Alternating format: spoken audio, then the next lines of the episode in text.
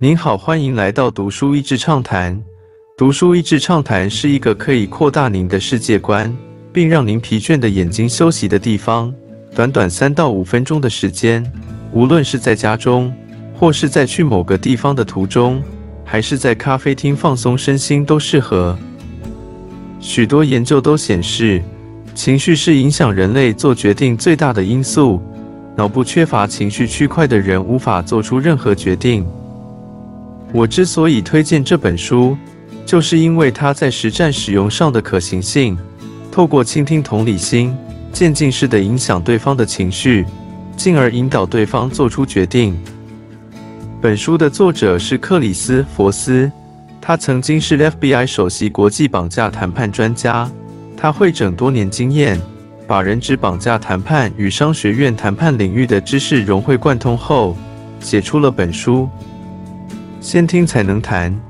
克里斯开宗明义就先阐述了谈判的基本前提：不论你是谁，只要是人类，都是希望被接受与了解的。当你感到安全与一切尽在掌握时，情绪才能不自觉地放松下来。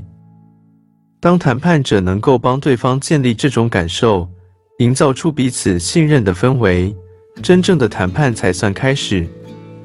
为了建立这个氛围，谈判者必须成为主动的倾听者，透过言谈举止展现充分的同理心，表现出渴望了解对方的态度，透过倾听去理解对方的需求。克里斯在这边提醒读者，谈判不是一场战争，而是一个探索的过程。目标是尽可能发掘更多的讯息，透过倾听掌握更多讯息的人，才是真正主导节奏的人。同理共感是王牌。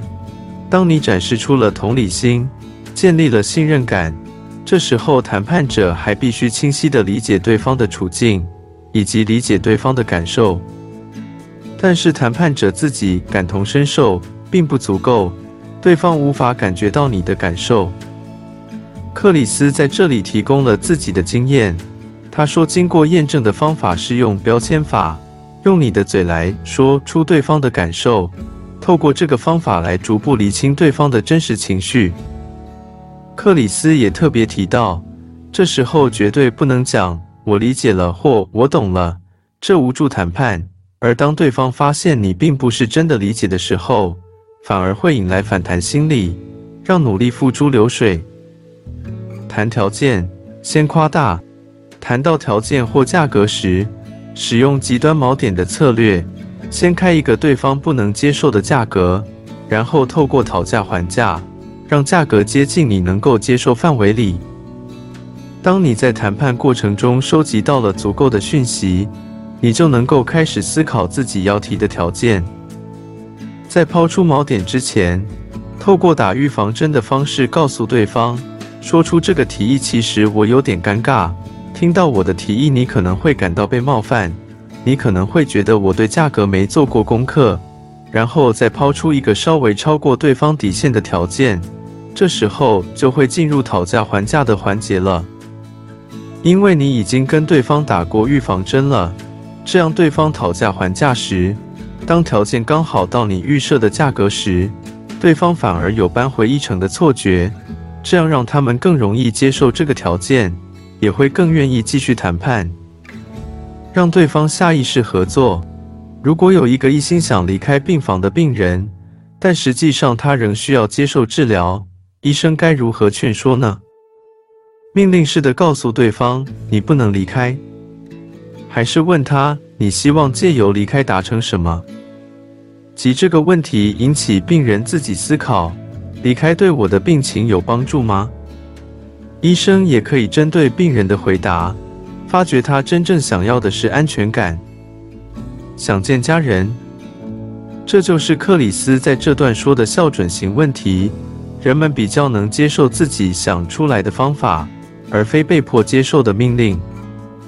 校准型问题会让对方觉得他们握有掌控权，虽然你才是整段谈话的主导者。克里斯在这里也举了一个很有趣的例子：毒贩 A 绑架了毒贩 B 的女友，毒贩 B 竟然向 FBI 求助。克里斯让毒贩 B 跟对方先进行对话，毒贩 B 开门见山就问道：“嘿，我该如何知道我女友毫发无伤？”毒贩 A 思考了十秒之后，把毒贩 B 的女友带到话筒前说话，证明她是安全的。毒贩 B 的这句校准型问题，马上把问题抛给毒贩 A，让对方思考之后认为把人质带到话筒是他自己的主意。让确认人质安全这个常常难倒许多谈判专家的问题，由绑架犯自己主动解决了。